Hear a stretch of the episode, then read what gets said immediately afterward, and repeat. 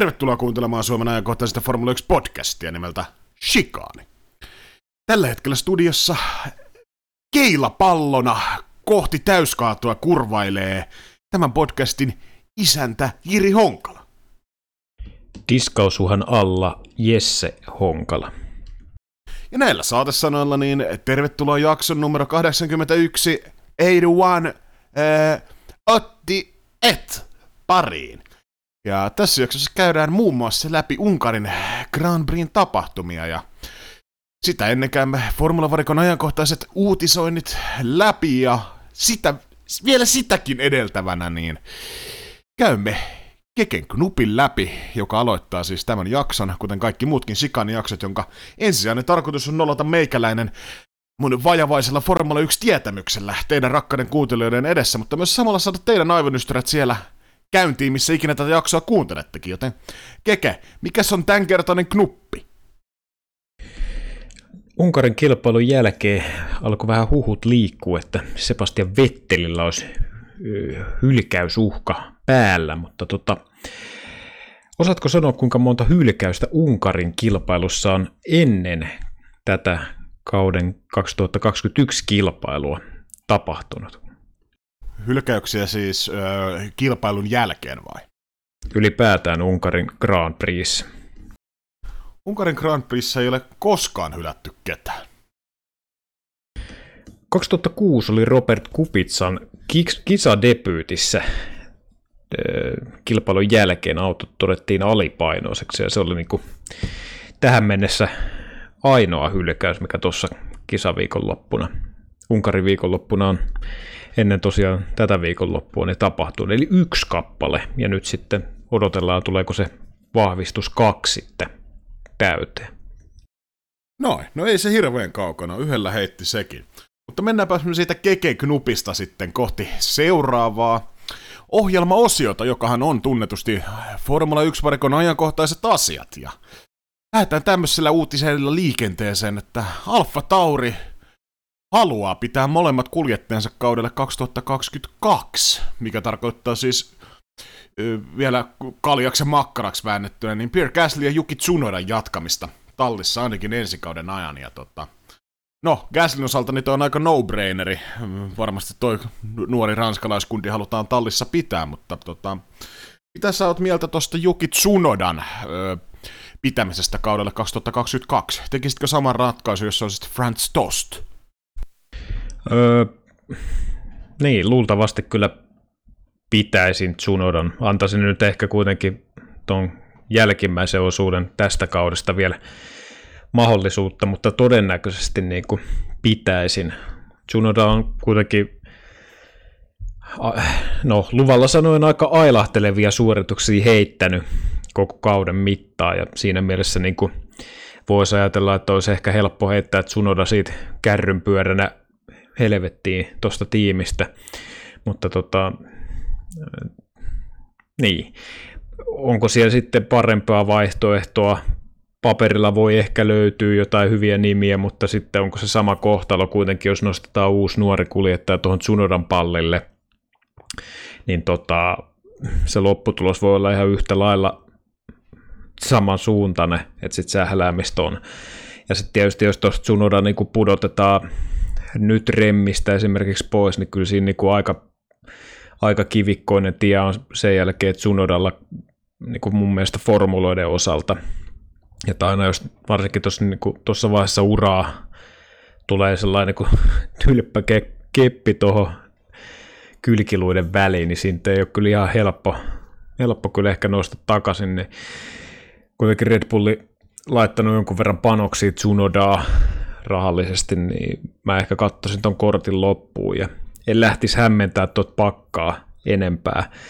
Niin kuin mainitsit, niin toi Gaslyhän on ihan selkeä no-braineri, ainakin tiimin puolelta. Öö, mä näkisin, että Gaslin puolelta myös voisi olla ehkä hyvä tässä vaiheessa niin kuin ottaa vielä yksi vuosi lisää, koska tällä hetkellä ei niitä vaihtoehtoja näytä olevan niin kuin ainakaan kärkitiimeissä Ferrarilla, no en, en jaksa uskoa, että myöskään Red Bullilla, saati sitten Mercedeksellä mä näkisin, että Gaslin oikeastaan vaihtoehdot on järkevimmät. Olisi ottaa ehkä nyt yksi vuosi vielä kuitenkin Alfa Taurilla ja sitten ehkä mahdollisesti kärkkyä McLarenilla paikkaa, jos esimerkiksi Daniel Ricardo jatkaa tuota alisuorittamista vielä tuosta kauden loppuun ja myös ensi kaudella, niin siellä voisi ehkä sitten mahdollisesti Gaslin tulevaisuus olla, mutta näkisin, että toi on niinku sekä kuskien että tallin puolelta niinku aika sellainen hyvä ja neutraali ratkaisu pitää nykyiset kuljettajat ensi vuonnakin. Jonkinnäköisiä toiveitahan Gasly elättelee vielä Red Bullille paluusta, nimittäin Antoni jossain haastelussa ilmi sen, että tietysti haluaisi ajaa parhaassa mahdollisessa autossa ja venailee tuota Peresin tilannetta. tilannetta, mutta kyllä ilmeisesti siellä myös ehkä taustajoukoissa Red Bullilla eräs lasisilmä tohtori niin on vähän antanut osviittaa siitä, että Gasly ei tulisi ehkä Red Bullille enää palaamaan. Alfa Taurihan siinä mielessä ihan niin kuin hyvässä asemassa verrattuna, mitä vaikka Tororossa oli pari kautta sitten, että on oikeasti ihan kilpailukykyinen tuossa keskipakassa ja tota, jonkinnäköistä niin kuin ajatusta nyt julkisuuteen ainakin ehkä PR-mielessä sanottu, että Alfa Tauri ei olisi mikään enää sisartalli, tai siis junioritiimi, vaan että ihan täysverisesti pystyisi kamppailemaan vaikka Red Bullin kanssa joku päivä, niin itse en tähän missään nimessä usko, että koska sitä päivää en näkee, että Alfa Tauri olisi Red Bullin edellä niin sanotusti se ykköstalli tuolla konsernilla, mutta on tunkua, on tunkua tuohon tota Red Bullin kak, tai Alfa Taurin kakkospaikalle. Juri Vipsiä, Liam Lawson ja Jehan Daruvaala, se nyt on ehkä epätodennäköinen, Alexander Albon. Että kyllä siellä niin kuin sinänsä ihan ok kuskei on, on mutta tota, ehkä niin kuin Tsunodan osalta, niin tota, mä en tiedä kuinka kauan me voidaan vetää tätä ruukiekorttia tai muuta. Tavallaan jotenkin kun miettii, että katsoo mitä täällä on viime vuosina niin oikeasti, oikeasti rattimiehet, miten ne on hypännyt niin tonne lajin pariin, niin eihän tuommoista säheltämistä niin oikeasti kovilla rattimiehillä ole ollut. Että okei, puolikautta ajettu, öö, Formula 1 sekaa kertaa Tsunoda, vähän malttamaton äijä, äijä mutta tota, niin, aika paljon saa anteeksi tämän ruukiekortin takia, ja mä niin ehkä ymmärtäisin sen ehkä ekat joku kolme neljä kisaa ja muuta. Jos katsoo vaikka joku, no ehkä joku Leclerc tulee mieleen, miten Sauberilla, kuinka hyvin pystyy ajaa ekan kauden, ihan niin kuin päivä- ja yöeroa, mutta ehkä on kuskien niin kuin potentiaalissakin yö- ja päivän verran eroa, mutta ilmeisesti Tsunodalle nyt halutaan antaa se mahdollisuus, mahdollisuus kumminkin, mutta he ehkä nyt kovin lupaavaa ole sen puolesta, koska katselin tässä ju- haastattelua, missä Franz Tost just puhuu Tsunodasta, niin tota, sanoi sen, että näillä Euroopan radoilla niin ne oli Tsunodalle tuttuja Formula 2 Formula 3, mutta toi jälkimmäinen puolisko kaudesta, ne jätetään tuolla lätäköiden toisella puolella, missä Tsunoda ei nyt oikeastaan ikinä ajanut, esimerkiksi Jenkeissä, Brasiliassa, Meksikossa, Saudi-Arabia, niin tota, aika kivinen tie on nuorella japaninaisella, ja tota, ei tossa niinku varmaan ihan loputtomiin asti sitten pysty sitä ruukiekorttia käyttämään, vai mitä sä oot mieltä? No ei Tsunodan paikka niin kuin missään tapauksessa mihinkään kivitauluun on lyöty vielä, että ei tuossa niin voi tuudittautua siihen, että jatketaan tällä samalla, millä tämä alkukaus on vedetty, että kyllä se niin kuin petrattavaa on ja paljon onkin, mutta tota, ehkä se tulee sitä kautta, että kun on laitettu tosiaan rahaa tuohon uraa kiinni ja sitten kuitenkin japanilainen kuljettaa kyseessä, niin siinä voi pikkusen ehkä miinustili olla kattavampi kuin ehkä sitten jollain toisella kuljettajalla, mutta saa nähdä, miten Tsunoda nyt sitten saatan kauden sitten paketoitua ja miltä se sitten ensi kaus mahdollisesti näyttää, mutta tota, kai sitten Tsunodalle voi todeta, että aika heikolla hangilla kuitenkin ollaan. Niin, siellä itse pidän todennäköisempänä, että ehkä Alexander Albon nostettaisiin tuonne Alfa-taudelle sitten nyt tämän, ei sapattivuoden, mutta tämmöisen välivuoden ehkä jälkeen, jos Tsunodalla nyt ei homma lähde, lähde tota, toiseen, toiseen suuntaan, mihin se on nyt mennyt. Mutta ehkäpä se siitä Alfa Taurin tilanteesta. Näin jos siis mitään virallisia jatkosoppareita nyt ei ole vielä lyöty ilmeisesti kummankaan osalta lukkoon. Tämä oli tämmöistä spekulointia, mutta talli haluaa pitää molemmat kuljettajat kaudelle 2022. Ja eipä niitä paikkoja nyt ihan hirveästi tuolla. Jos ei talli anna monoa, niin tota en usko, että kumpikaan noista herrasmiehistä niin vielä lähtee kaudelle 22 johonkin muualle. Mutta puhutaan vähän Williamsilta. Williamsista ja Williamsilta on tullut tämmöinen lausunto, että tota, uuden omistajan, siis Capito, Dorilton Capitalin tota, myötä, niin tota, ja Capito, Just Capito, toimari, tallipäällikkö, niin sanon, että ei tarvita enää näitä maksukuskeja. Eli pinkalla ei Williamsille välttämättä enää tarvis niin väkevästi tulla, mitä aikaisemmin on tullut. Et siellä on kova rekordi, rekordi ketä maksukuskeja. Siellä on tietysti nykyään Latifi, ihan täysin selvä maksukuski. Öö, mutta tota, esimerkiksi tota, eräs venezuelalainen tässäkin podcastissa aika paljon ruutuaikaa. Pastor Maldonado on löytynyt tallin listoilta aikanaan tota, 2011. Ja sitten näitä muita, muita tota, maksukuskeja, strolleja ja sun muita on löytynyt sitten lisäksi. Niin, tota, öö, mitä sä luulet, onko tämä ihan vaan höpö, höpö puheita Williamsilta vai onko oikeasti talouden tilanne semmoinen, että voitaisiin esimerkiksi antaa Nikolas Niki Latifille kengänkuva persauksi ja ottaa tuohon joku oikea kilpakuljettaja tilalle? Kyllä mä uskon, että talli on niin kuin joka osa-alueella menossa niin kuin parempaa suuntaan ja öö, se ainakin silleen niin kuin ehkä itselle indikoi, että jos ei olla enää riippuvaisia niistä mas- maksukuskeista, että sitä rahoitusta sitten saadaan. Tietysti tuo kulukatut ja muut ehkä vähän helpottaa asiaa myös, mutta joka tapauksessa niin Öö, niin, paljonhan noista maksukuskeista on vuosien aikana puhetta ollut ja tietysti ihan aiheestakin. Ja kyllä siellä nykyiselläkin gridillä muutama kaveri on sellaisia, mitkä niin kuin enemmän tai vähemmän sitten sillä dollarin kuvalla käy ajelemassa tuolla harrastamassa niin sanotusti isojen poikien radalla. Ja, tota, niin, onko Latifilla sitten viimeinen kaus mahdollisesti Williamsilla? Mä uskoisin, että aika paljon Williamsin tulevaisuutta tai siihen tulevaisuuteen vaikuttaa se, että mitä George Russell tulee tekemään tai mitä mahdollisuuksia hänellä on, että mä näkisin, että jos, jos se kun George Russell tulee siirtymään esim. tuonne Mercedekselle, niin siinä tapauksessa tietysti uutta kuljettajaa tarvitaan talliin ainakin yhden kappaleen verran, ja mä oon siitä ihan sata varma, että se kuljettaja ei tule olemaan maksukuski.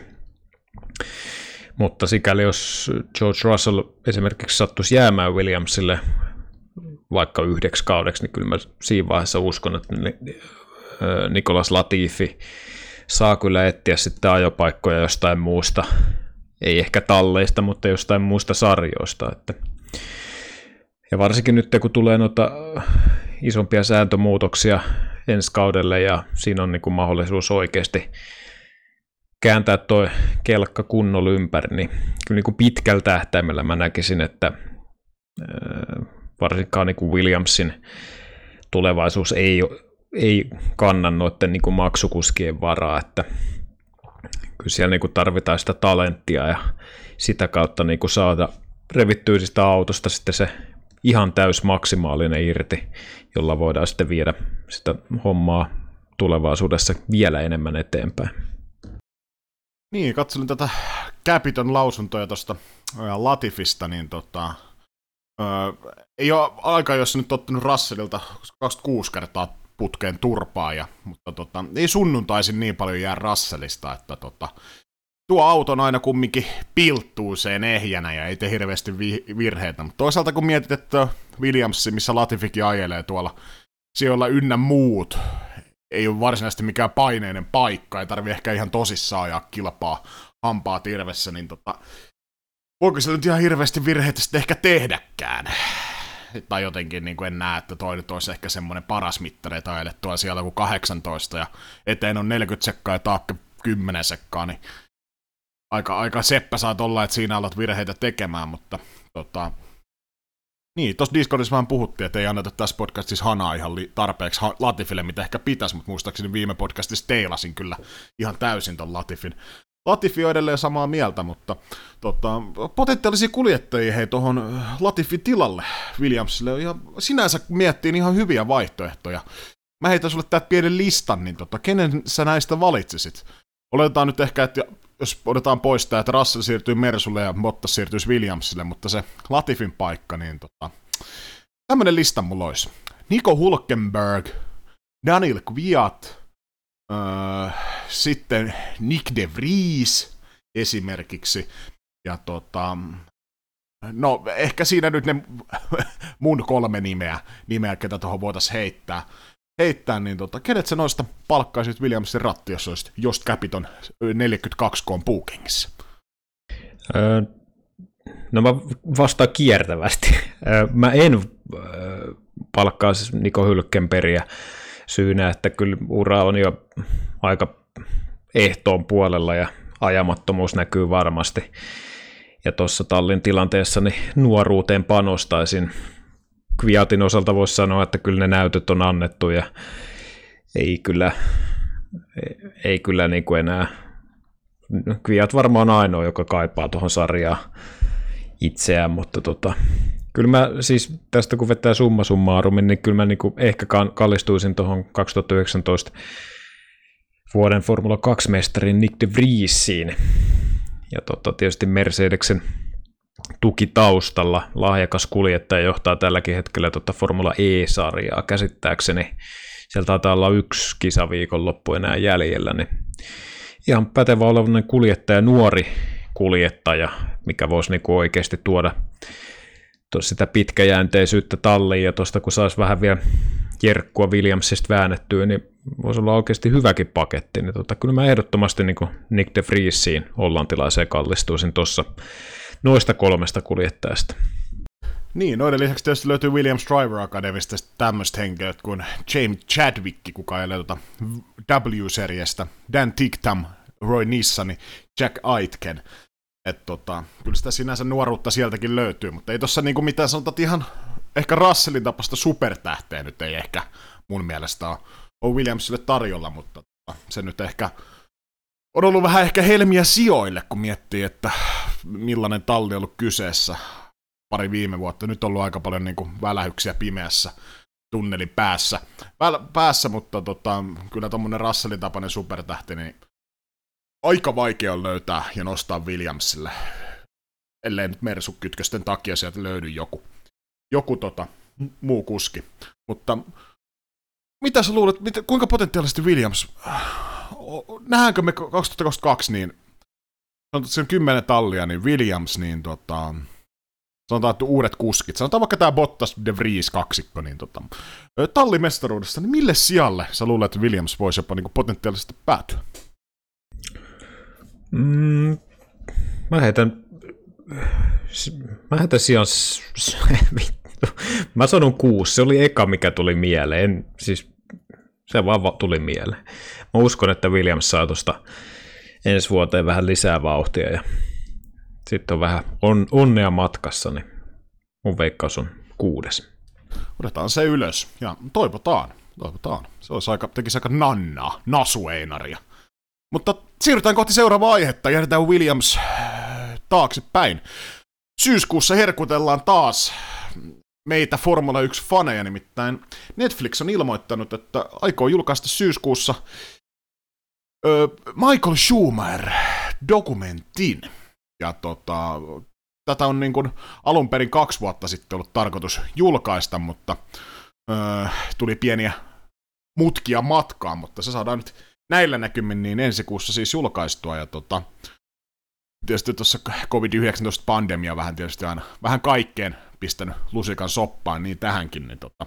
Mutta 15. päivä olisi tarkoitus syyskuuta niin toi, julkaista toi dokkari ja tota, yhteistyössä ja tuella niin Schumacherin perheen kanssa toteutettu tämä dokkari, missä tota, käydään herran uran vaiheita. Vaiheita aika kattavasti läpi ja on saatu mukaan kovia kilpakumppaneita hänen ajaltaan Damon Hill, Mika Häkkinen, David Coulthard, sitten John Muna Totti, Flavio Briatore, Bernie Ecclestone, Luca di Montezemolo ja monia muita. Ja kuulemma semmoista materiaalia nähdään, mitä ei ole ennen julkaistu arkistoista. Eli toivottavasti, no ei nämä kovin huti on mennyt nämä Netflixin urheiludokkarit ja muut. Ja tota, niin mulla on aika kova luotto, että tästä tulee tota, erittäin mielenkiintoinen katselmus ja mikä tulee jäämään Formula 1 historiaan. Sä nyt kovana Schumacher-fanina, niin tota, sä et oikeastaan henkseleissä, jotka housuissa pysynyt, kun sä tämän uutisen kuulet. No, no kyllä, kyllä mä aika neutraalisti otin, mutta ootan kyllä siinä mielessä mielenkiinnolla, että on kyllä aika monta Schumacher-dokumenttia tullut tässä katottua, mutta jotenkin niissä aina samat asiat pyöritellään vähän eri järjestyksessä, että tämä tota, mun mielestä olla ensimmäinen dokkari, missä niinku Schumacherin perhe on kertomassa asioista ja se tuo ainakin itselle sellaisen mielenkiintoisen aspektin siihen, että mitä ehkä enemmän odottaa, mutta tota, reilu kuukausi, puolitoista kuukautta, niin tota, sittenhän me ollaan viisaampia, että mitä sieltä on tuutista sitten tullut tulos. Korvat jo öökät siis hörölle syyskuun puolivälissä. Tämä tosiaan ei ole mikään maksettu mainos, mainos mutta ainakaan vielä. Tota, mennään siitä eteenpäin. Hei, tota, 2022 uudet autot, tarvittaisiin vähän enemmän testipäiviä ja toiveisiin on ilmeisesti vastattu. Kaksi kolmen päivän settiä, eli varvia olisi tulossa 22 kaudelle.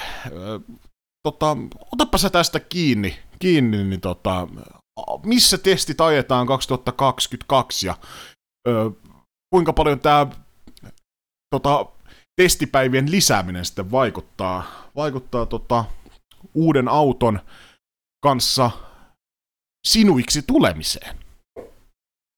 Niin, F1 oli ilmeisesti halunnut alun perin, että tota, nämä testit ajettaisiin niin Bahrainissa kokonaisuudessaan ja syy siihen oli alun perin käsittääkseni se, että päästäisiin jumppaamaan sitä kauden aloitusta sitten heti siihen testien perään, mutta tota, tallit tuli vähän ollut eri mieltä ja halusi sitten nimenomaan, että oltaisiin Barcelonassa ajettu ja Euroopan puolella, jolloin tota, kustannukset on logistiikan osalta ja sitten kun osia liikutellaan niin kuin edes takaisin ja ynnä muuta, niin se olisi helpompi järjestää sitten Espanjaa, mutta Tämä on vielä tota, sorvausvaiheessa, mutta ilmeisesti se kompromissi on se, että Barcelonassa ajetaan ensin ja vasta sitten Bahrainissa testit ja tosiaan kaksi kertaa kolme päivää.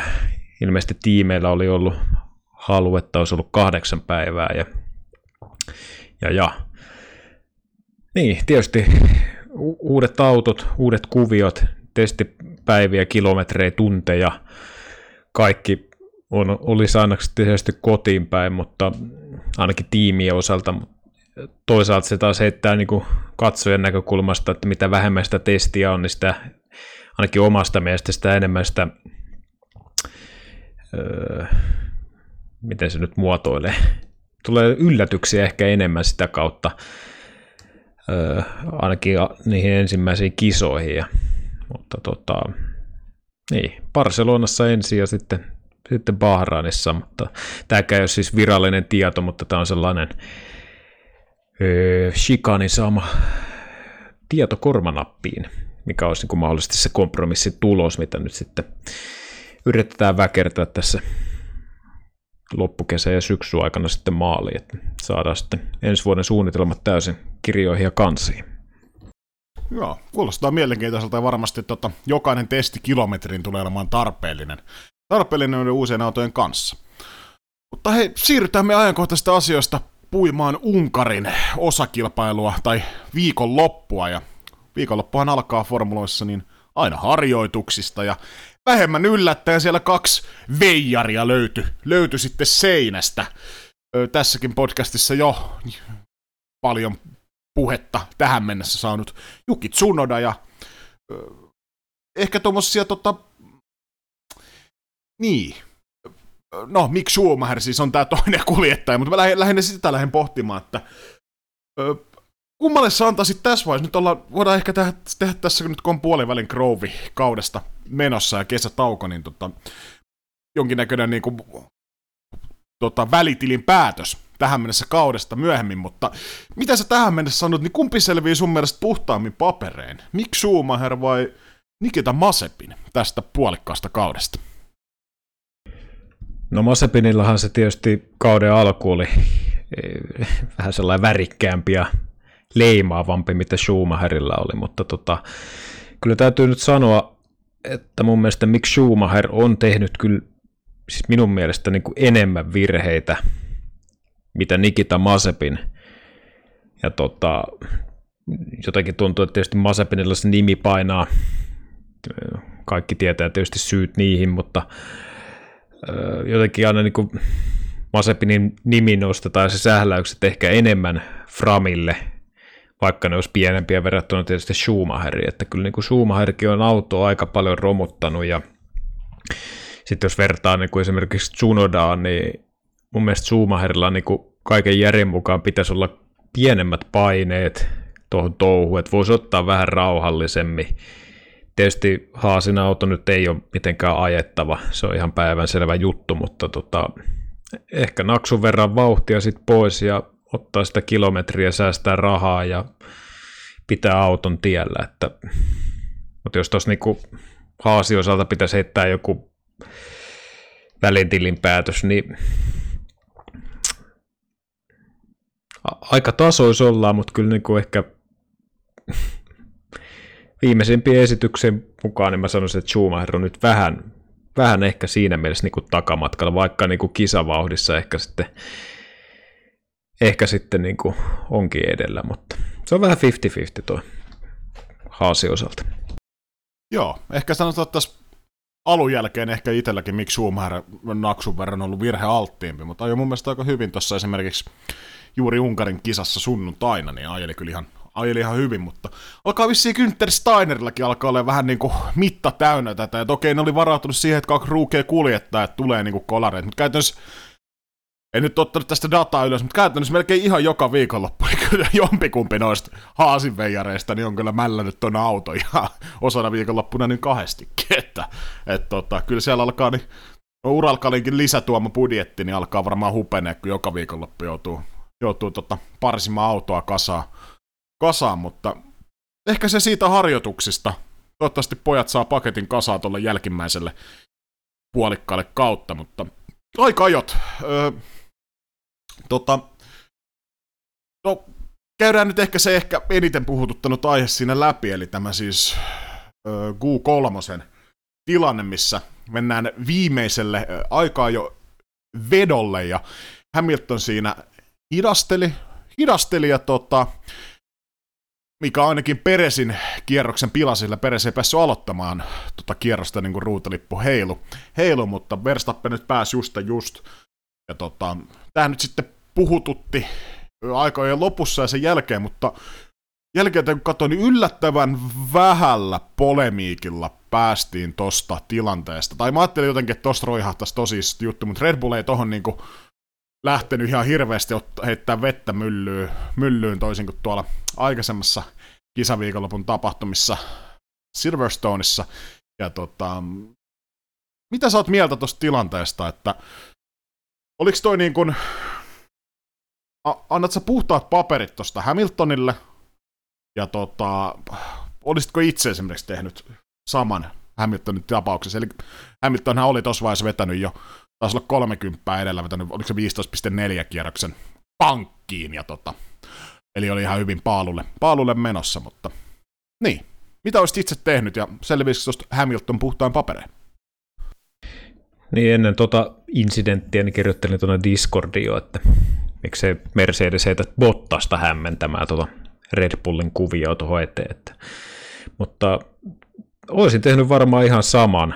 Olisin varmaan huonompana kuljettaja on tehnyt sen ehkä vielä vähän räikeimmin, mutta tota, mun mielestä ei Hamilton tuossa tehnyt yhtään mitään niin kuin väärää, ja sen pystyy katsoa tuosta niin ihan datastakin, että Hamilton taisi olla jopa ehkä hieman nopeampi tuolla viimeisellä ulostulokierroksella mitä aiemmilla vedoilla, että siinä mielessä sitä niin kuin selkeästä hidastelua pois lukien tietysti se pitlaneilla oleva pian jarruttelu, mutta mun mielestä on ihan hyvää tuosta pientä näykkimistä. Ollaan ihan niin kuin mun mielestä niin kuin sääntöjen puitteissa ja tuolla haetaan vähän sitä etua ja toi ehkä minkä takia Red Bullikaan tuohon ei niin kuin lähtenyt mukaan. Tietysti itse varmasti tiedostivat sen, että ei Hamilton niin kuin siinä äh, ihan niin kuin, mitään niin kuin räikeätä tehnyt. ja tota, plus, että se tuohon kun lähtee mukaan, niin sehän olisi just sitä, mitä niin kuin Mercedes haluaisi. Eli niin kuin, mun mielestä Red Bull pelasi niin kuin pelin, jos jotain peliä pelasivat, niin tota, silleen hyvin, ettei lähtenyt siihen myllyyn mukaan, koska se vie sitä keskittymistä pois, pois siitä hommasta, mutta tota, mun mielestä toi on niin kuin ihan kuuluu tuohon, kun ajetaan niin maailmanmestaruudesta kovaa, niin puoli ja toisin piet näykkyy siihen ja vähän sotketaan pakkaa ja pistetään puhetta liikkeelle ja se niin kuin tuo vielä lisämausteen tuohon noin ja toi ehkä tietysti vähän haetaan sitä vastakkainasettelua ja tuossakin kun katsoi sitä aikaa jo vetoa, kun kuvataan pelkästään Hamiltonia, niin se jotenkin itsestäkin ensin, ensin tuntuu, että niinku ihan tahallaan hidastelee, mutta tota, eihän se sitten ihan asia niin ollutkaan. Että kyllä mun mielestä Hamilton ihan puhtaan paperin selviää, toisin kuin sitten ehkä Red Bull, joka ehkä itse niinku, voi sanoa, että ajoi itsensä tuohon ansaan, että lähdetään niin noin myöhään ylipäätään, niin lähdetään siihen vielä Mersun perään. Et Red Bullihan nyt on tässä kauden aikana niin kuin ollut vähän se trendi, että niin kuin katsotaan kisasta toiseen, sessioista toiseen, aina mitä Mersu tekee, lyödään heti niin kuin Verstappen siihen perään. Et se niin kuin ei ole mun mielestä kovin vaikea lukea taktiikkana, ja per, Mersuhan voi niin kuin just pelailla silleen, että lähetetään autot ihan viime tippaan, ja kun tietää, että Red Bulli reagoi vasta siihen, niin se on vähän niin kuin ehkä sanoisin, että Red Bullin huonoutta tässä tapauksessa ja siinä vähän purtii härän toimesta omaan nilkkaan tällä kertaa.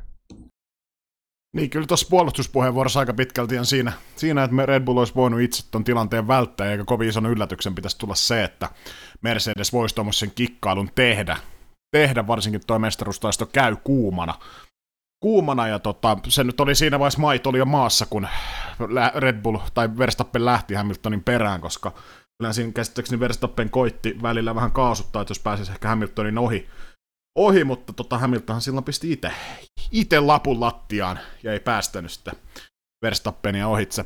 ohitse mutta tota, niin, mun mielestä on nyt ei sinänsä väärin eikä muuta, ja tietysti nyt Hamiltoni ei tässä meidän podcastissa, eikä varmaan monen mun kuuntelijankaan niin osalta, niin kaikista pidetyin kuski, mutta tota, kyllä mä tota itse pyörittelin silleen, että vaikka tuossa olisi ollut toisin päin tilanne, Verstappen olisi tehnyt saman Hamiltonille tai muuta, niin jotenkin itse toi oli tyylikästä, varsinkin kun mun mielestä tota ei olisi tarvittu, koska toi Hamiltonin kierros oli sen verran kova, kova ja Verstappen jäi 40, tietysti nyt Q2 oli 20 tuosta Hamiltonin paaluajasta, mutta silti, niin mun mielestä toi ei ollut edes tarpeellista, niin ehkä niin kuin, en olisi siitä myöskään pitänyt, vaikka Verstappen olisi Hamiltonille tehnyt tonne, eli jotenkin jotenkin mun mielestä pikkasen ehkä tarpeeton tossa tapauksessa, mutta ymmärrän kyllä toisaalta, että haluttiin varmistaa ehkä se, se mutta samanlaisen kierroksen se Hamilton ulostulossa teki kuin ver- tai aikaisemmin, aikaisemmin niin tota, kyllä tosta nyt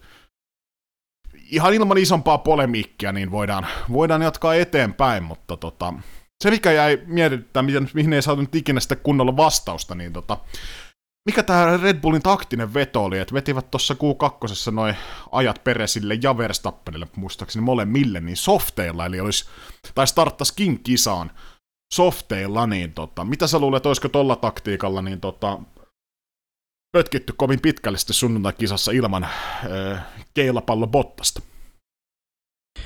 Mm, siinä varmaan Red Bullin osalta vähän haisteltiin sitä, että tällä kertaa ei olla ehkä niin vahvasti siinä paalupaikassa kiinni ja mä uskon, että tuolla softilla ne kun yritettiin hakea se track-positio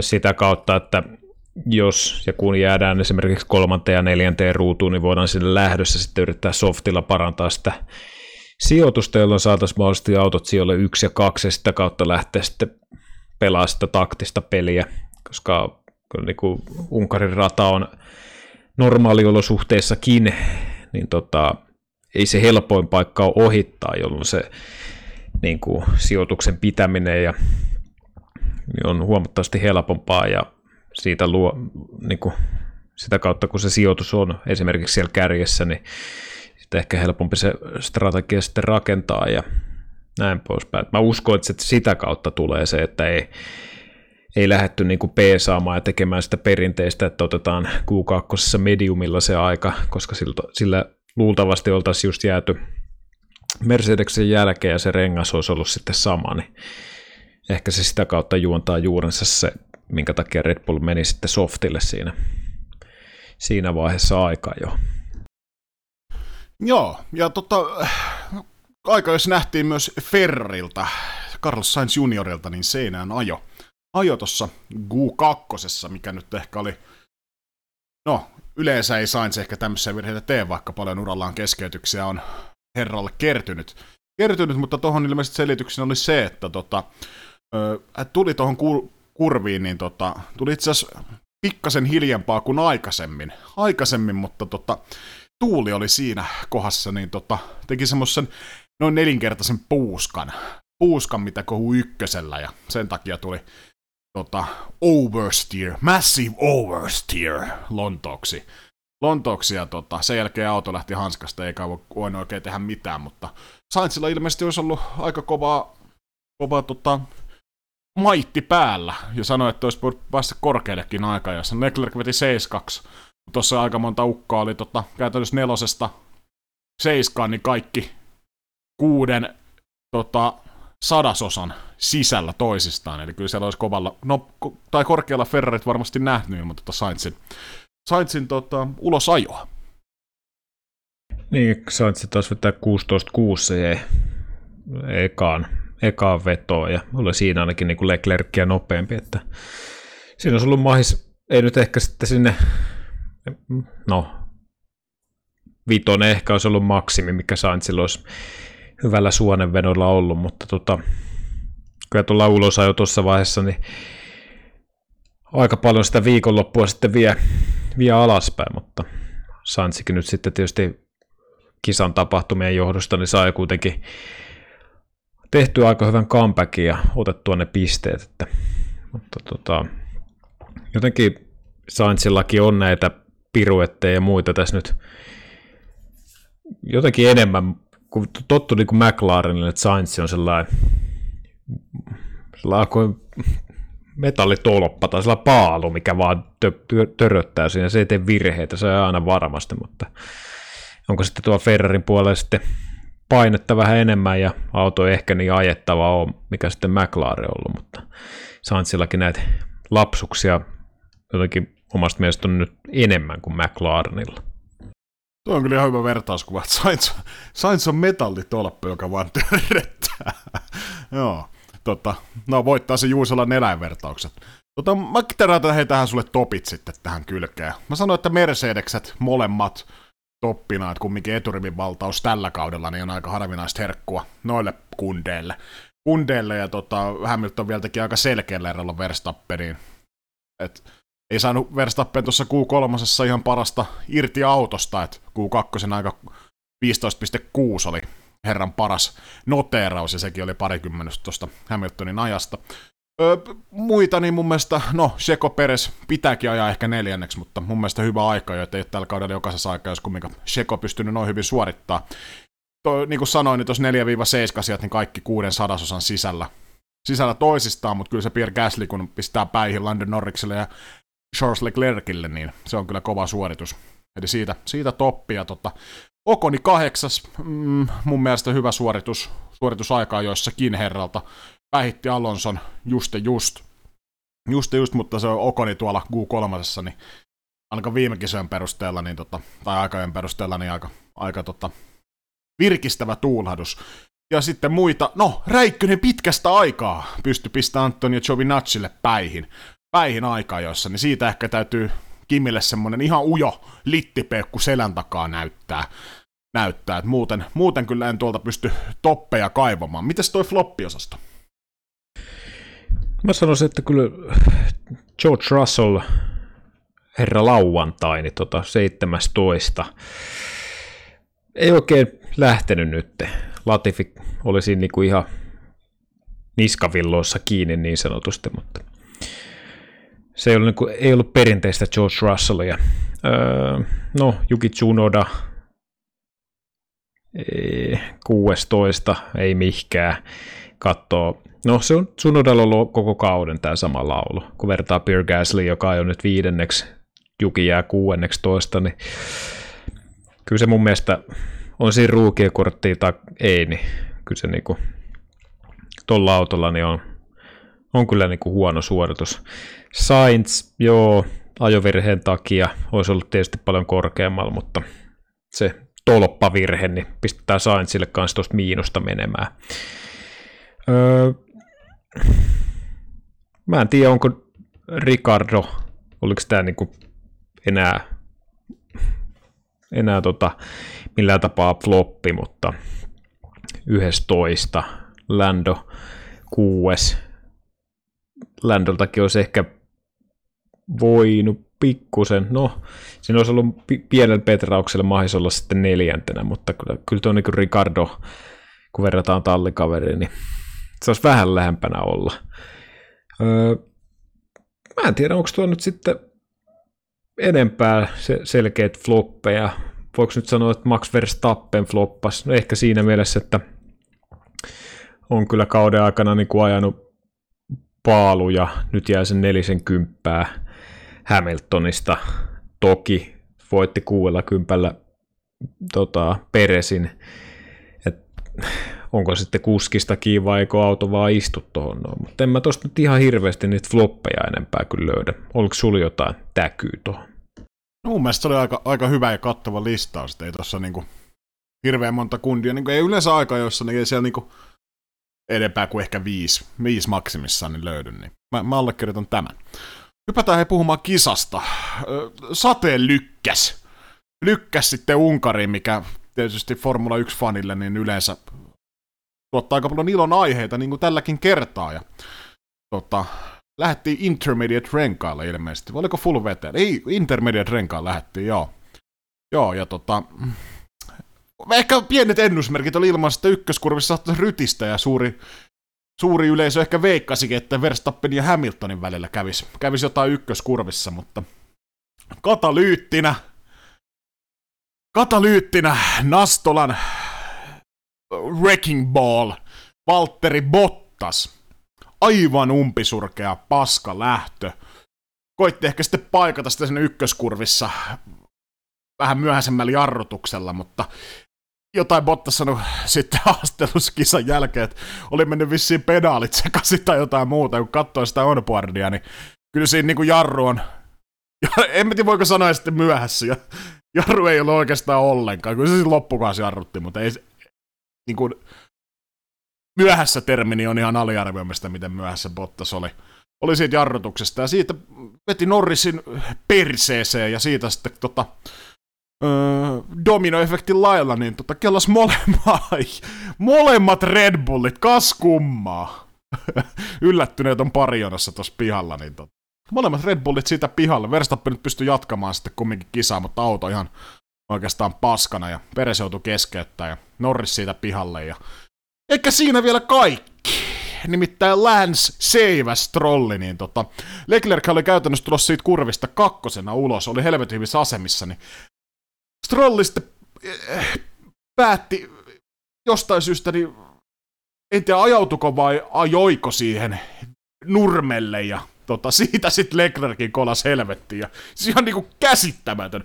Siis mä en tiedä kum, kumpi tosta niinku, kumpi tossa saa niinku oikeasti, pitäisi saada enemmän raippaa, mutta kyllä mä sanoisin, että niinku Strollin se veto, niin se oli niinku ihan, ihan niinku ääri, äärettömän niinku järjetön suoritus. Et no, siitä en ole ihan katsonut tarkka onboard että lähtikö se ihan täysin lapasesta, mutta kun katsoo siitä tota lähetyksen kuvasta, niin kyllä näyttää, että Stroll koittaisi jonkinnäköistä pian dive ja siinä ei niin mitään järkeä. Leclerkin kisapilalle siitä, mutta olipahan startti.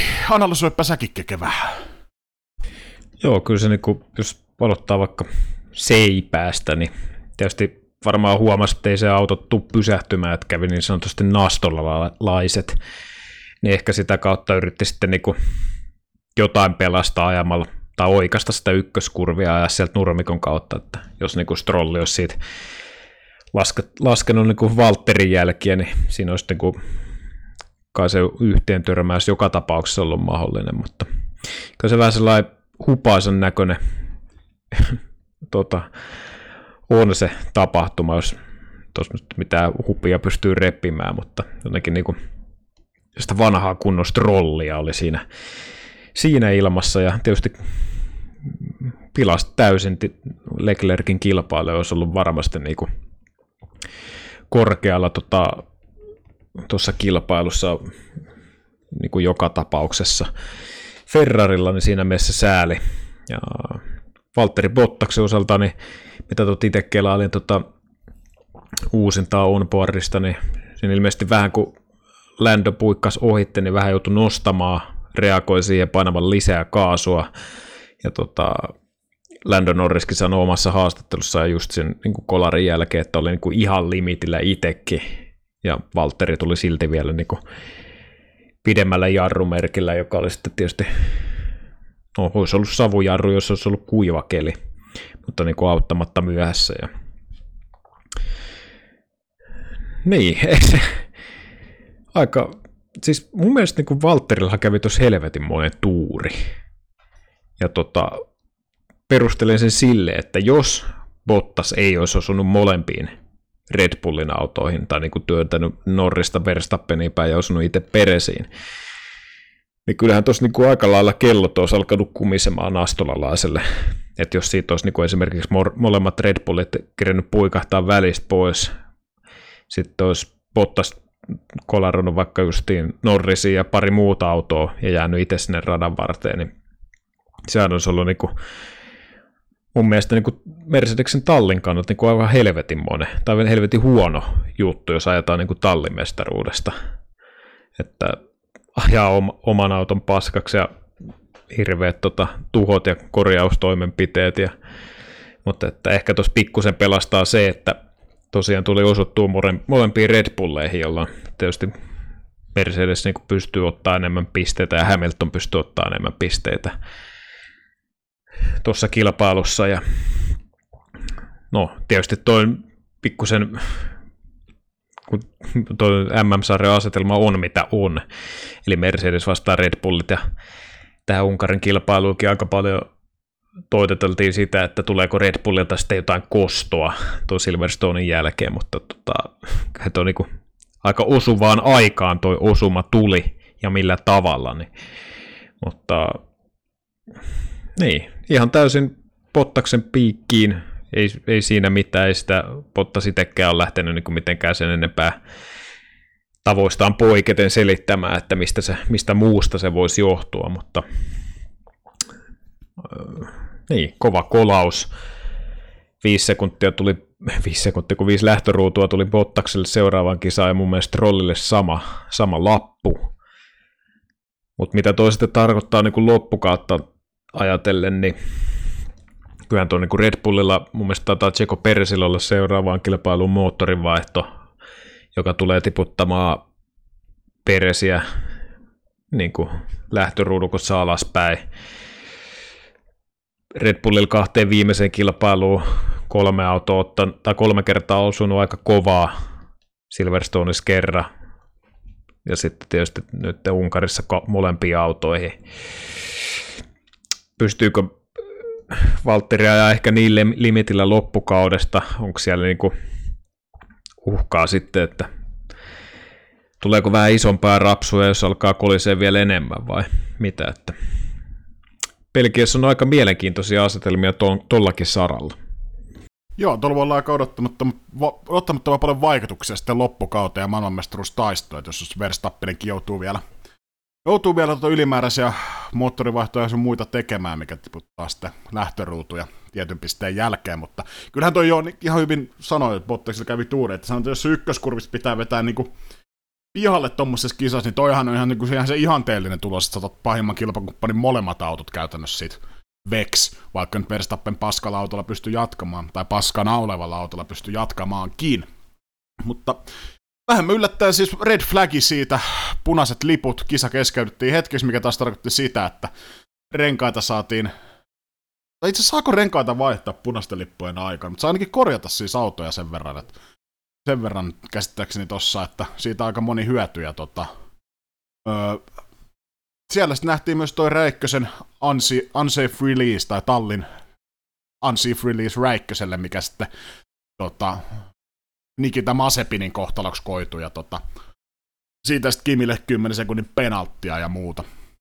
Jotenkin ei niin Alfa Romeo tavallaan Tuntuu, että joka viikonloppu on vähän jotain tämmöistä pientä ylimääräistä sählinkiä, niin kuin ehkä tallin puolelta. Ei ehkä, no on tässä nyt Kimikin tehnyt kyllä virheitä, mutta joko talli tai kuskeet, niin kuin, nytkin tässä kisassa olisi varmasti ollut niin kuin, Räikköhän ajo y- kymmeneksi yhden pisteen napsi tuolta pois, mutta ilman tuota 10 sekunnin penalttiin, niin olisi voinut olla ihan hyvin, hyvillä pistesijoillakin ehkäpä jopa ja muuta. sitten kun tulee tavallaan se aukeaa se ikkuna, että nyt voisi saalista oikeasti ihan hyvinkin pisteitä, niin sitten niin joka kerta möhlitään jotain. Niin onhan tämä aika surullista. Surullista, mutta tota... Niin, punainen lippu sen verran aikaa, että tuossa rata kerkesi vähän kuivumaan, sade loppumaan. Loppumaan ja tota... Onko se niin, mutta saako siis punaisten lippujen aikana vaihtaa renkaat? Mulla on nyt, mä en nyt niin miettiä tää. No siis mun mielestä kyllä saa vaihtaa. Joo, niin mä, niin mä muistelin, mutta kaikki otti kumminkin Interirenkaat siitä. Siitä ja tota, uusinta lähtöön lähdetään ajelemaan ja Hamilton siinä tietysti kärjessä ja tähtiin aika totta, siinä se kun Benny Hiltheimen voinut lyödä päälle, nimittäin Hamilton ajaa suoraan yksin siihen gridiin, ja kaikki muut autot, jäljellä olevat autot, niin tulee vaihtamaan ö, varikolta sitten slikit, sliksit alle, ja tota, Hamilton lähtee siis yksin tuohon starttiin, starttiin, ja tota, taktisesti niin pikkasen sinänsä outo, outo tilanne, mikä mo- mokas sen, että Hamilton ei ainakaan voittoa saanut tuosta kilpailusta, koska tota, joutui sitten tulemaan heti seuraavalla kerroksella itse varikolle, koska rata oli kuivunut sen verran ja kaikki muut veti noilla nopeammilla kuivilla renkailla, niin tota, Toto Wolff oli antanut jonkun lausunnon, että oli sataprosenttisesti oikea ratkaisu laittaa Hamilton Intereille. Niin tota, Otsas Toton kanssa samaa mieltä, että oli sataprosenttisesti oikea ratkaisu?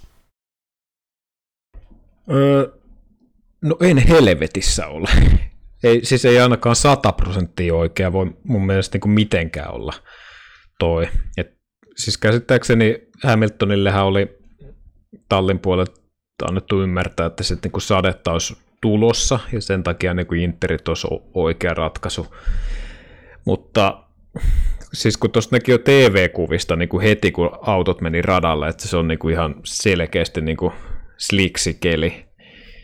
Ja tota, Mu- siis mä ymmärrän kyllä, mikä siinä on se pointti, että miksi ajetaan niinku ruutu Interillä, joo, mutta en mä nyt ihan sanoisi, että se olisi ihan sataprosenttisen oikea ratkaisu, että onkohan tässä vanha, vanha totoveijari valaa taas sitä perinteistä uskoa, että ei täällä saatana virheitä tehdä, että tehdään mitä vaan, että kaikki menee oikein. Että en mä tot ihan sataa pinnaa tosta kyllä totolta osta tolta luukulta. Niin kai siinä oli alun perin ajateltu, että heidän niin Mercedeksen tota, toi simulaatio oli meinannut sitä, että tota, vaikka Hamilton tulisi sitten kierroksen jälkeen tota, vaihtamaan ne kuivankelin renkaat, niin hän tippuisi vasta kuudenneksi, olisi sitä kautta niin kuin asetelmissa kumminkin kohti voittoa, mutta kyllä sekin vähän haiskahtaa korvaan, että jos sä kärjestä Meet, aloitat kärjestä, kierroksen päästä tiput kuudenneksi, koska sä et tuu varikolle, vaikka kaikki muut tulee, niin ei sekään niin kuin ehkä ihan kuulosta, kuulosta oikealta. Mutta oliko tuossa jonkinnäköistä sitten Mercedeksellä sitten kommunikaatio katkosta, että tota, esimerkiksi Okonin onboarding kun katsoo, niin tuolla siis kisainssi, tai talli, talli ja kisainssi ohjeista Okonia tulemaan varikolle, varikolle niin tota, Tästähän jaettiin penaltti aikanaan, aikanaan jossain kisassa, kisassa oliko se Räikkösen, Räikkösen kanssa, että kun ei saa, saisi talli puhua, mutta se koskee ilmeisesti vain lämmittelykierroksia, ja tää, tätä kyseistä gridillä jo kierrosta ei pidetä lämmittelykierroksena, niin tota, oliko siis Mersulla jonkinnäköistä kommunikaatiokatkosta, ja tota, ö, tulkitsinko mä näitä sääntöjuttuja juuri äsken oikein? Ei, en, mä käsitin sen niin, että siellä uskottiin siihen sadetutkaan ja säännöstukseen niin, että sieltä sitä sadetta tulisi ja sitä kautta niin kuin ilmeisesti ajateltiin, että se Interi olisi ehkä oikea. Mä en ole ihan, ihan tarkkaan niitä tota, keskustelua katsonut, että mitä siellä on käyty, mutta tota, joo, siis viime vuonna Haasillehan lätkittiin molemmille kuljettajille, kun tultiin sieltä nimenomaan sitä lämmittelykierrokselta. Talli kutsui molemmat kuljettajat renkaiden vaihtoa ja siitä heitettiin kymmenen sekkaa mieheen, mutta tosiaan niin kuin, tuossa vähän mainitsitkin, niin tämän niin kuin punaisen lipun jälkeen, niin se, se on niin kuin se, kun lähdetään radalle, niin se on käsittääkseni safety car lap, eikä niin kuin lämmittelykierros, jolloin tämä sama pä- sääntö ei enää pädekään, mikä on pikkusen niin kuin ehkä eriskummallista, mutta tota, niin, sitä kautta siihen ei niin kuin puututtu, vaikka tilanne oli niin kuin su- periaatteessa suhteellisen sama, mitä se on aiemmin ollut ja mistä on rangaistuksia annettu. annettu että tota, niin, Et siinä mielessä ihan oikein meni. En tiedä sitten, pelkäskö esimerkiksi Mercedes sitten antaa, oliko se ihan tarkka tuntemus säännöistä olemassa, että pelättiinkö sitä niin kuin kommunikaatiota ehkä sitä kautta, että ei vaan tule rangaistusta, en, en tiedä. Ja tuosta vielä muuten tuli mieleen näin jälkikäteen, kun puhuttiin tuosta Alfa Romeosta ja siitä vähän töppäilystä, niin mä vielä tuossa niinku ihmettelemään, että kun otettiin niinku uusinta lähtöä, että miksei niinku, koska Kiova Natsihan tuli silloin tota, siltä niinku lämmittelykierrokselta ennen sitä punaista lippua, niin vaihtamaan jos liksit ennen kuin meni gridille. Mutta minkä takia sitten riskejä uskalleta sitten ottaa tuossa uusinta lähdössä, kun sieltä on otettu niinku useampi auto välistä pois eikä sadetta, niinku, tai niinku sade vähenee. Niin tota, siinäkin olisi, niinku, olisi vetänyt sitten all ja ihan loppuun asti katsonut sen kortin, eikä tulee vähän kokeilemaan ja sitten alkaa niinku jänistää noissa housussa. Että. Mutta vastasko tämä sun kysymykseen? Joo, vastas. Kyllä toi niinku, jumalauta menee niinku tälleen maanantaisin, maanantaisin tämmöisellä toppahousulla, niin kyllä noin pian sääntöjen kanssa, niin kyllä aina solmuun. Solmuun. En tiedä, tietääkö noin tallitkaan aina, että mikä tuolla on sallittu ja mikä ei. Ei, mutta kyllä tuo oli ilmeisesti moni, moni kuski ja moni talli sitten kommunikoi kumminkin. Ja Redditissä esimerkiksi väläyteltiin, että Okoni saattaisi diskata ton takia toi voitto, mutta mitään penaltteja käsittääkseni ei noista ikinä tota, annettu, annettu, eikä noita asioita mun mielestä edes lähdetty tutkimaan. Tutkimaan. Eli ilmeisesti kommunikointi nyt oli, oli täysin sallittua. Mutta mennään me nyt siitä eteenpäin. Päin, tai no, jatketaan samalla vielä, mä jäin miettimään sitä, että öö, jos Hamilton olisi tullut varikolle, niin Mercedesillä käsittääkseni eikö se ole ykköspilttuussa, eli ensimmäisessä pilttuussa heti kun tullaan varikolle, niin tota, olisiko tuossa ollut mahdollisuus käydä niin, että siinä kun kaikki muut tulee sitten perässä, niin Hamilton unsafe releasein takia niin ei voisi lähteä siihen heti pysähdyksen jälkeen tuohon mm, pitlaneille, pitlaneille ja sitä kautta olisi menettänyt muutenkin noita positioita. Eli oliko toi vähän niin kuin lose-lose tilanne sitten Hamiltonille kumminkin? Mm, niin, sitä oli jonkun verran pyöritetty tuossa Discordissa ja sosiaalisessa mediassa muutenkin, niin tota, kyllä siinä, niin kuin, siinä on ihan pointtinsa, joo, ja nyt näin kuin tietysti jälkikäteen helppo täällä leukailla, että miten ehkä olisi pitänyt tehdä. Ja tuosta kun katsoo tuota kuvaa, öö, kun tota, ensimmäiset autot tulee varikko suoralle ja Lewis Hamilton on tuolla niin kuin pääsuoralla odottamassa, niin jos on niin kuin viisi autoa, siinä on öö, Okoni, Vetteli, Saintsi, öö, sitten on taitaa olla George Russell ja Eli tuossa on tuolla viiden auton rypäs, ja sen jälkeen on tuolla pidempi väli. Mä uskoisin, että tuolla taitaa olla, ö, olisiko tuo Renault, eli siis Alpine, tuolla vähän niin kuin jarruttelee, koska se oma boksi on täynnä, eli siinä haetaan niin kuin vähän sitä väliä. Tämän niin kuin jälkikäteen ajateltu, että jos Lewis Hamilton olisi tullut tuohon renkaiden vaihtoon, niin mä uskon, että Lewis Hamilton olisi tullut vähintään niin kuin kuudentena tuohon varikkosuoralle, ehkä jopa niin kuin korkeammalle sijoitukselle. Siinä mielessä, jos jälkikäteen miettii, niin olisi ehdottomasti kannattanut ottaa se muiden tallien tapaa se sliksi tuohon, ja jos Lewis Hamilton olisi tuohon tullut varikolle lähtenyt sitten vaikka sinne kuudennelta paikalta lähtösuoralta, mä olisin, ää, varikkosuoralta, mä olisin ihan varma, että Lewis Hamilton olisi körtellyt ihan näytöstyyliin voittoon, ja olisi saatu Juusella sanoin sellainen öö, vuosikymmenen legendaarisin kilpailu taas todistettavaksi. Joo, no mutta mennään nyt siitä Mercedes-touhusta eteenpäin. Kaiken kaikkiaan niin voidaan varmaan vetää tota johtopäätöstä. Mercedesillä jälleen kerran tehty yhtään virhettä. Aikanahan siis Toto Wolf luuli kerran tiiminsä olleen väärässä, mutta olikin väärässä. Mercedes ei virheitä tee, kaikki oli oikein tehty ja laskelmoitu ja muuta. Et no, mennään nyt, mennään nyt sitten eteenpäin siitä. Tota, Russellin tilanne tuossa varikolla, niin tota, vähän niin kuin vahingossa ja huolimattomasti niin kuin ohitti siitä sitten käytännössä melkein kaikki autot.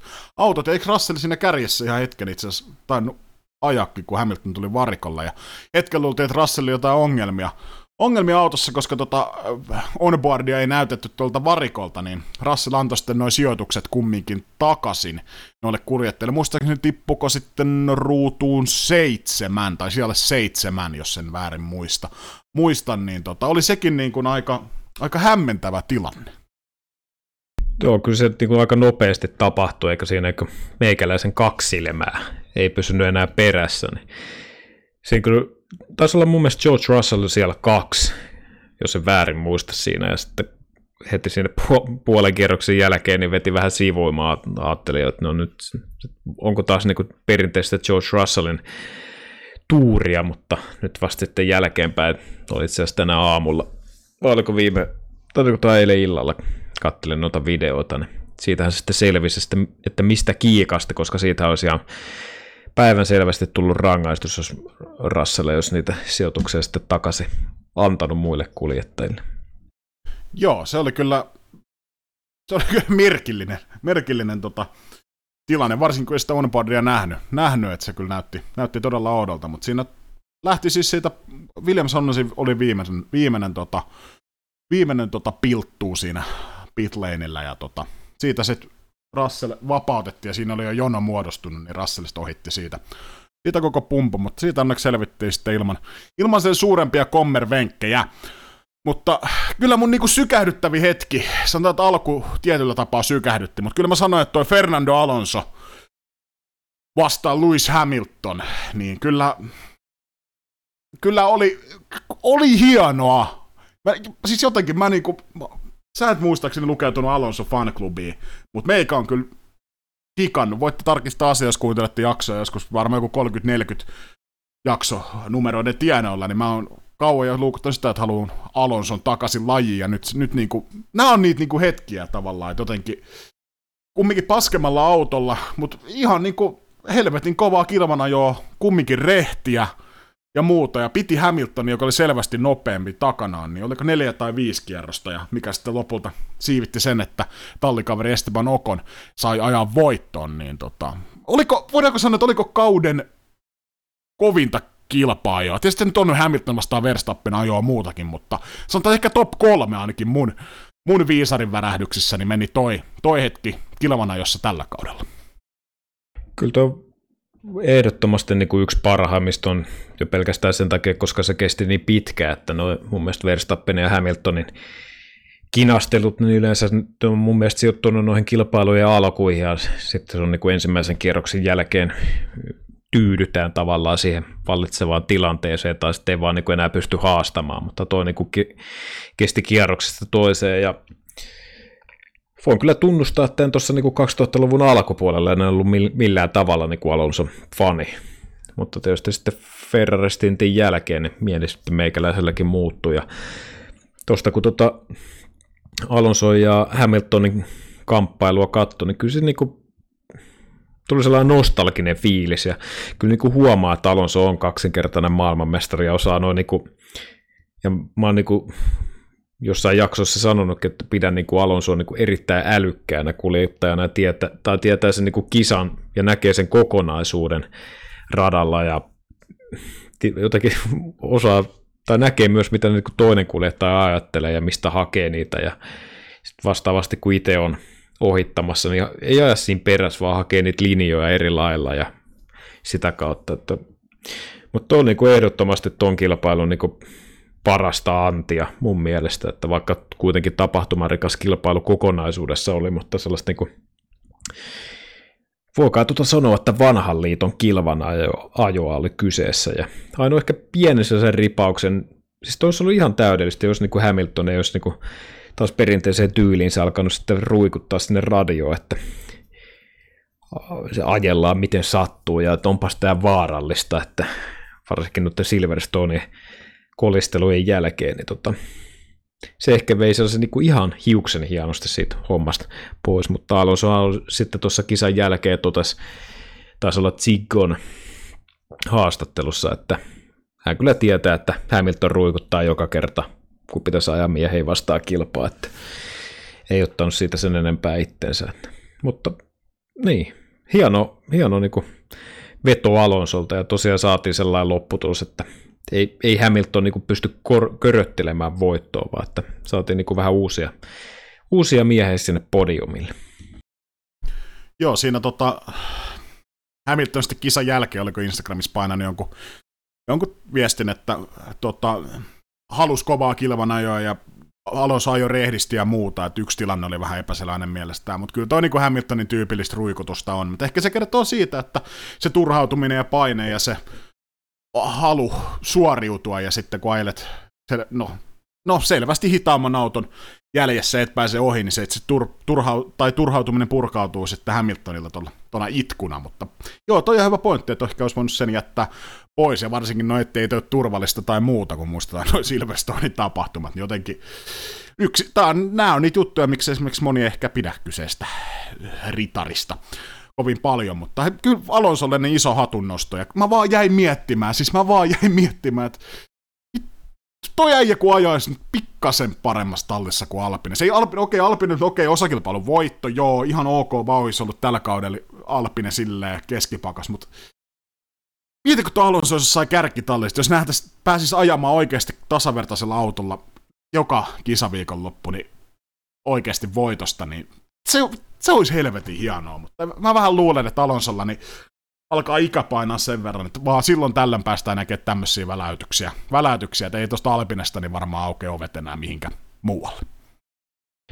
Niin, no mä uskoisin, että ainakin Ferrarin suuntaan niin sillä on sen verran ehkä käri, kärissy jo, mutta tuossa jossain vaiheessa sitä spekuloitiin myös, että Alonso mahdollista Red Bull-paikkaa, mikä sitten aika nopeasti ammuttiin alas se huhu, mutta kyllä tuossa niin Alonso osoitti kisan jälkeen, niin kuin, että mun mielestä niin kuin ensimmäistä kertaa niin kuin tiimipelaaja spirittiä tavallaan, kun oli siinä niin kuin kannustamassa ja taputtamassa, kun Okoni otti ensimmäisen voiton, että siinä niin kuin Maikkarin lähetyksessä taisi olla niitä hyvin harvoja hyviä kommentteja, kun sanottiin, että ei niin kuin sanotaan 15 vuotta sitten, niin Alonso ei olisi ollut siinä paljon taputtelemassa ja nostelemassa tallikaveria ylös ensimmäisen voiton merkiksi, että tiedostaa sen, että kai tässä niin kuin pikkuhiljaa kannattaa alkaa niin kuin tiimipeliä tekemään, mutta jos tuon niin Alonso heittäisi vaikka tuohon Red Bullille, niin ai, ai, ai, ai. Se on tietysti niin kuin ihan haihattelu, että se tulisi missään tapauksessa tope, toteutumaan, mutta niin kuin ajatusleikkinä, niin siitä saisi niin kuin aika kovan. Siinä olisi niin kuin tallikaveri vastaan, olisi sitä pientä kipinän tynkää, plus sitten Alonso saisi vielä niin kuin oikeasti kerran ja kunnon autolla Lewis Hamiltonia, Hamiltonia vastaan niin kuin voitosta, niin kyllä, kyllä siinä olisi niin kuin aika kattaus ainakin meikäläisen mielestä. Niin, kyllä mä tuota Alonsoa pidän ehkä gridin niin kuin, sunnuntaisen, niin ehkä yksi, ehkä top kolme kuljettajana, niin kuin ajetaan kilpaa mies vastaan mies. Mano y mano, niin kuin Espanjassa sanotaan. Mutta niin, Alonson avulla niin saatiin sitten siivitettyä jälleen uusi Formula 1 osakilpailun voittaja. Nuori ranskalainen Esteban Okon. Kauden ensimmäinen voitto. Ö, yl, todella iso yllätysvoitto, herra kumminkin tota, aika syvissä vesissä ollut tässä, varsinkin tämän sopparin jälkeen. Jatkosoppari Alpinelle, niin siitä lähtien niin herra ollut aika syvissä vesissä. Ja tota, kyllä täytyy siinä mielessä hattu nostaa Estebanille, että käytös Vettel roikku siinä välillä alle sekunnin, välillä alle, tai välillä alle kahden sekunnin päässä käytännössä melkein 60 kierrosta. Ja ei vaan Vettel, Vettel päässyt missään ohi, ei Esteban niitä virheitä tehnyt tossa, että vaikka nyt tietysti, no, Alpinella Aston Martinia vastaan Vettel. No joo, on se on kyllä mä niinku, kyllä siitä on pakko nostaa se hattu. Että kyllä toi, tuossa moni muu kuski olisi voinut sen virheen tehdä, mutta ei tämä niinku esimerkiksi mun mielestä yhtä sykähdyttävä voitto, niin kuin esimerkiksi on niin kuin joku Pierre Gasly tai Checo Perez viime vuonna. Tietysti Okonia on kaikki onnitellut ja media kirjoittelee muuta, mutta tästä ei ihan niin paljon mun mielestä lähtenyt iso pyörä pyörimään, niin kuin mä sanoisin viime vuonna. Et ehkä se myös kertoo vähän Okonista, että vähän tommonen hajuton mauton väritön kuljettaja, kuljettaja ja muuta, mutta mitä sä oot mieltä tuosta Okonin voitosta? No, no kyllähän se tietysti Alonson se taistelu Hamiltonia vastaan niin edesauttoi ja tietysti takas sen pysty, pysty voittamaan kilpailu. On kyllä siinä mielessä ihan samaa mieltä, mitä sanoitkin tuossa, että ei, niinku, ei kyllä hirveästi värähtänyt viisari, jos vertaa niinku just sen Beer Gaslin tai Peresin voittoon. Ja tota, kyllä mä nyt luvalla sanoin, sanoin laitoin aika nopeasti lähetyksen kiinni, kun kattelin noita kisan jälkeisiä haastatteluja, kun se Okoni al- avasi suunsa, että kyllä siihen niin loppui se meikäläisen into kyllä ton voiton osalta. Valitettavasti se on, mä en niin kuin, saa tuosta kaverista niin kuin mitään irti, että vaikka hieno saavutus ja varmaan kai voi sanoa Okonin kohdalla, että ainutkertainen. Mä en usko, että noita voittoja nyt hirveän monta Okonin uralla tulee eteen, mutta tota, ei siinä mitään, mutta jotenkin ei, ei vaan lähde ja en tosiaan löydä sitä samaa hypeä tai sellaista kuin kirjoittelua, mitä just niin kuin vaikka Pure Gasling osalta. Vaikka Gaslillekin tuli silloin Red Bull aikaa niin pikkusen annettua saavista saveja niskaa, mutta jotenkin ei, ei vaan lähde toi Okoni.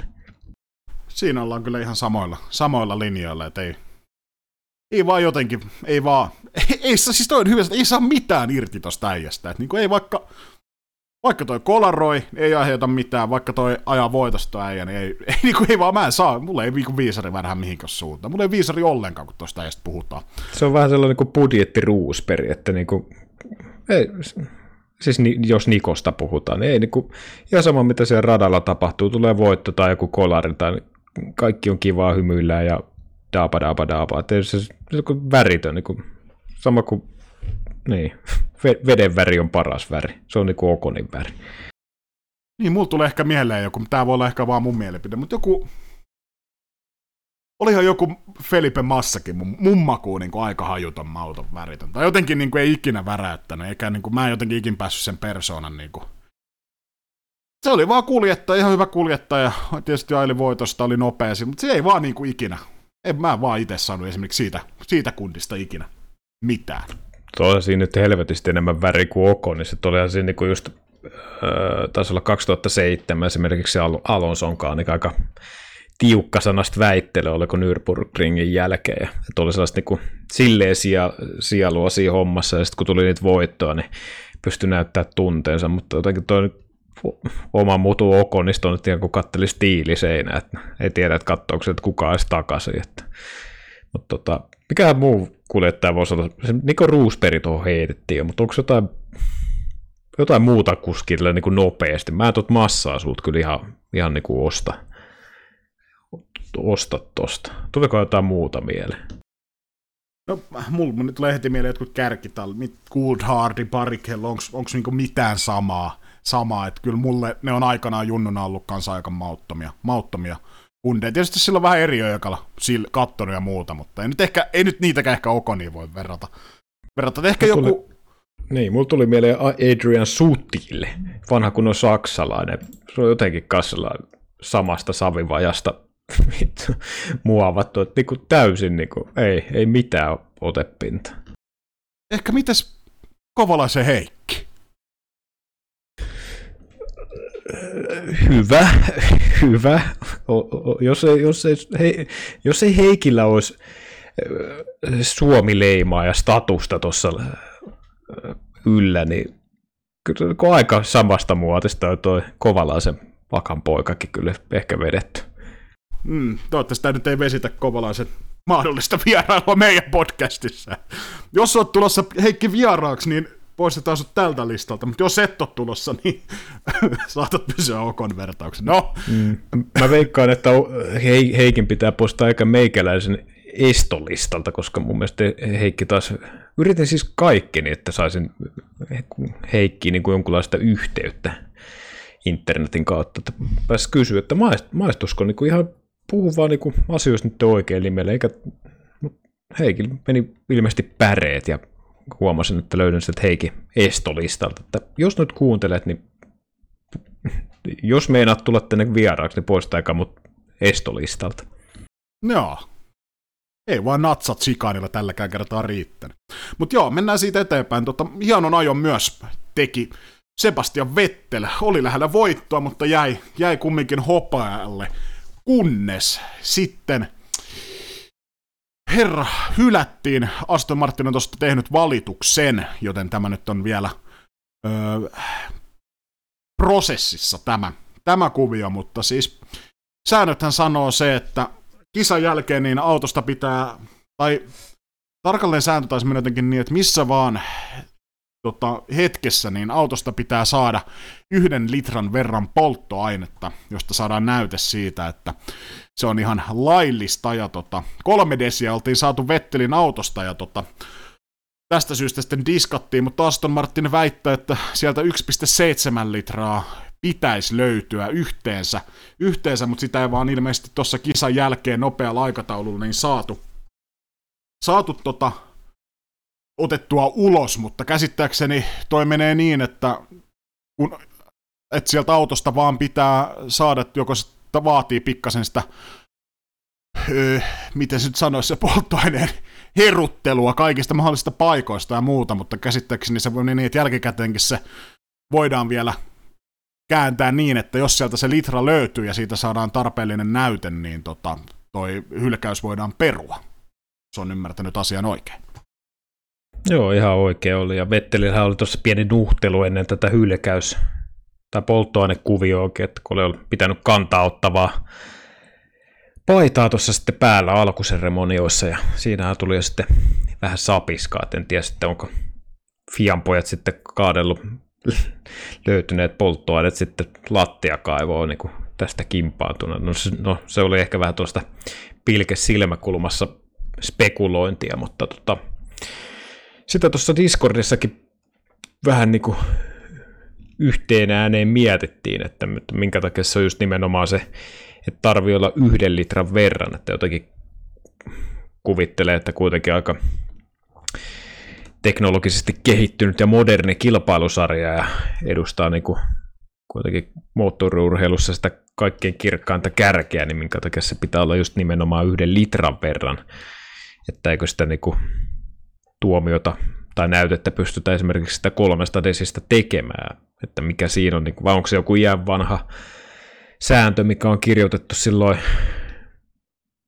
1980-luvulla, että se vaan on näin, vai mikä siinä on homma, mutta jos tuosta nyt Vettelille hylkäys tulee, niin mun mielestä se on, no sääntöjen mukaanhan sitä mennään, mutta jotenkin sitä toivoisi, että Vettelillekin Vettelillekin sitten ja Aston Martinille saata sitä podiumia.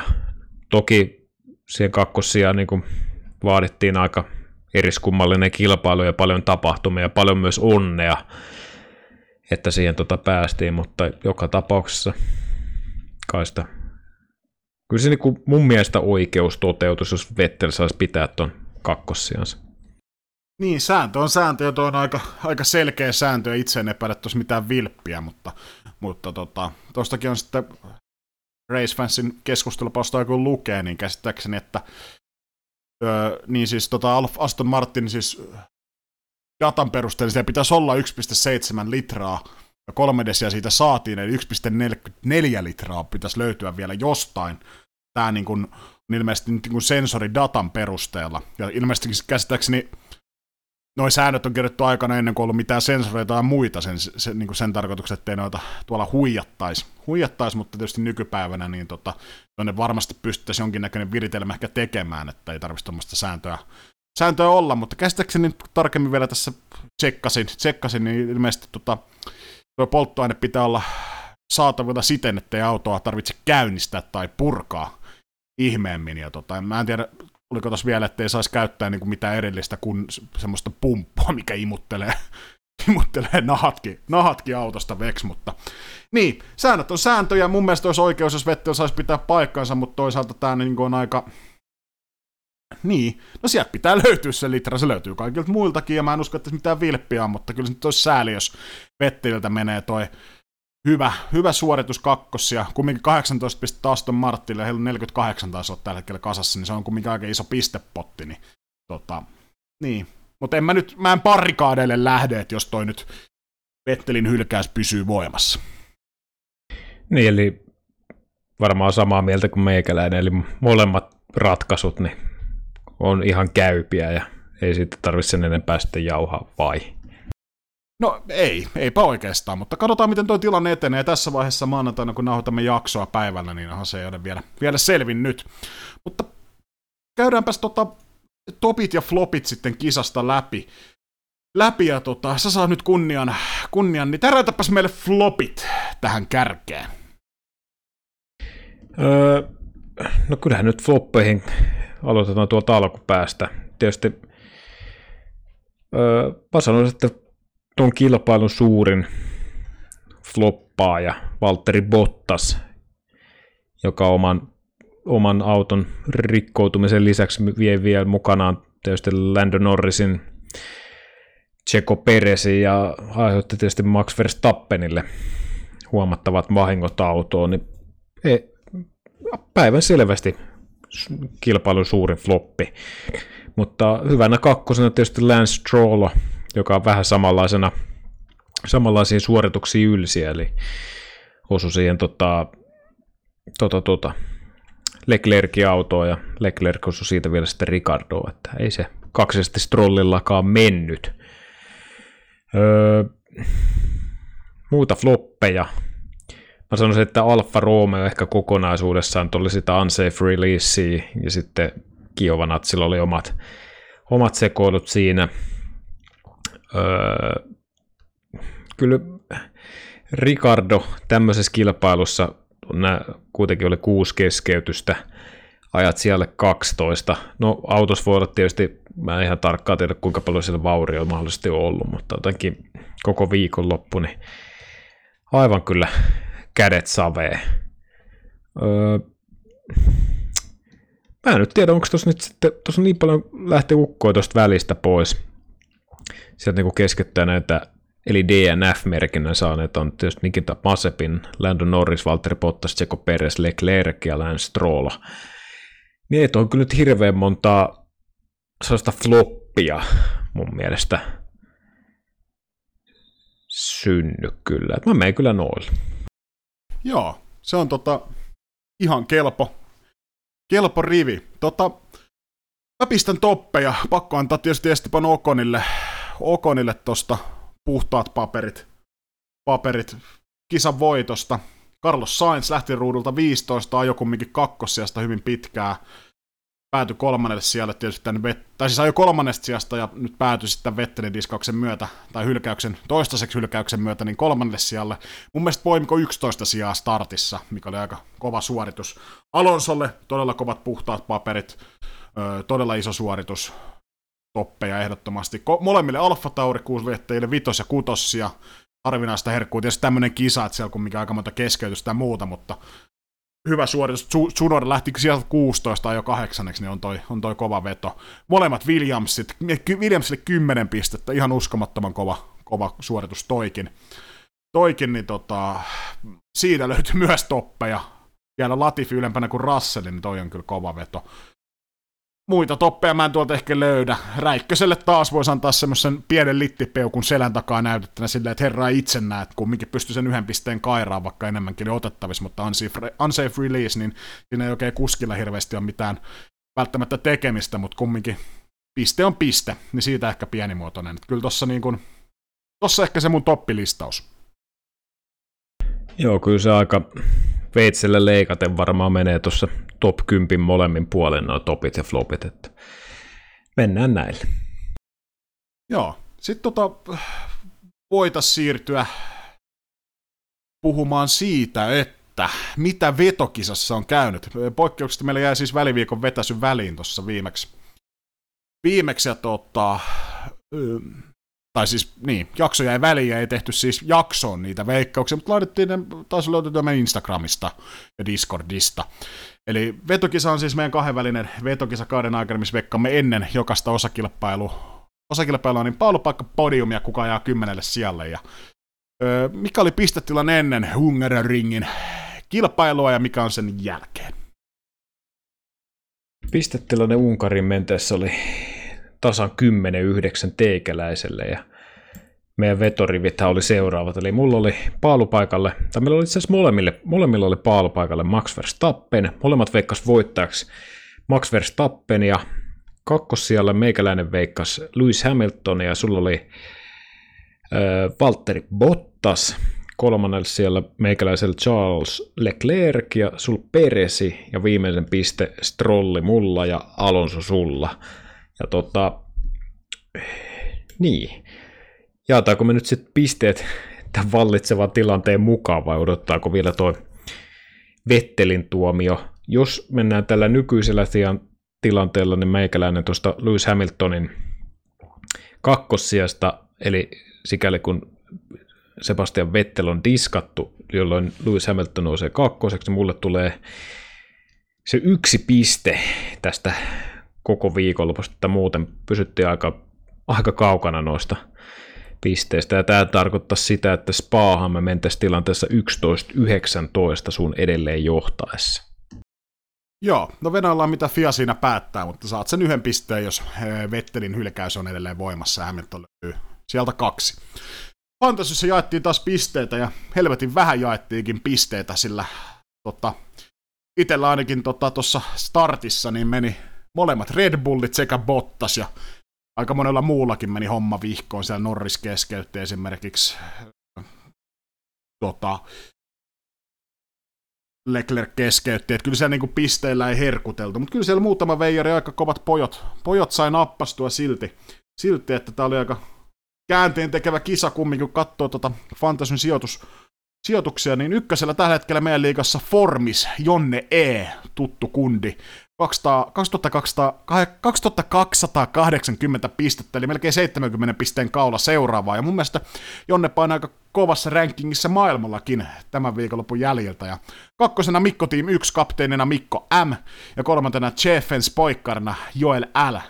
Ja meikäläinen ei hirveästi sijoituksia ainakaan parantanut, että aina löytyä sieltä, oliko 89, kyllä vain, kärjestä noin 4,5 pistettä. Mitäs sulla? Mä oon majailen tällä hetkellä siellä 63 ja tuossa justiin kattelen tota meidän liigan, miten toi Unkari meni, niin tuon Marko S. tiimillä Rode F1 veti pohjat 205 pistettä viikonlopusta ja sitten tuosta katsoo tuota omaa pistesaldoa, joka oli tasan 11, joka oikeutti viidenneksi viimeiseksi tuolla tuon viikonloppu pistesaldossa niin meidän liikan osalta, että siellä oli, niin kuin, siellä oli muutama vielä kerkes muun alapuolelle, mutta ei se ihan, ei se ihan lähtenyt. Ja tota, tuossa joutuu pikkusen nuoleen haavoja puhtaaksi nyt tota Spaan kilpailu, että ei, ei, ei, ei, ei ole mitään sanottavaa kyllä 11 pisteen. Joo, vähän ontoksi jäi, mutta kehitellään loppukaudelle sitten jotain suunnitelmia, että noustaisi tonne johonkin. Sanotaan itsellä olisi ehkä tämmöinen top 50 tavoitteena. Mutta hei, vielä yksi, yksi juttu ennen kuin mennään loppuvitsin pariin, niin tota, Esteban Okonin voiton kunniaksi, niin olemme jälleen tilanneet tietysti Esp- voittajan kunniaksi Lippiksen ja laitamme sen meidän kuuntelijoille arvontaan. Ja tota, Lippis olisi tarkoitus näillä näkymin saapua siis elokuun puolivälissä.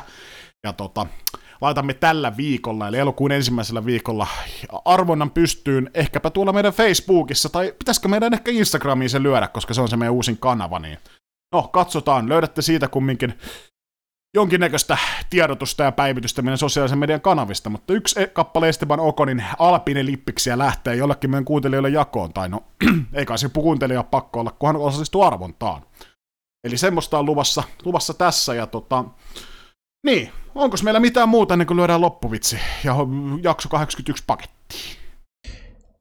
Kyllä tässä on puolitoista tuntia taas tullut jauhettua, että en mä tiedä. Mä veikkasin, että tästä tulee tunti 42 minuuttia tästä jaksosta eilen, mutta vähän jäädään siitä, mutta ei me nyt aleta sen enempää tässä lirkuttelemaan tai höpisemään, että saataisiin toi meikäläisen veikkausmaali, että jyräytäs tai rojautappa se vitsi nyt sieltä sitten ulos.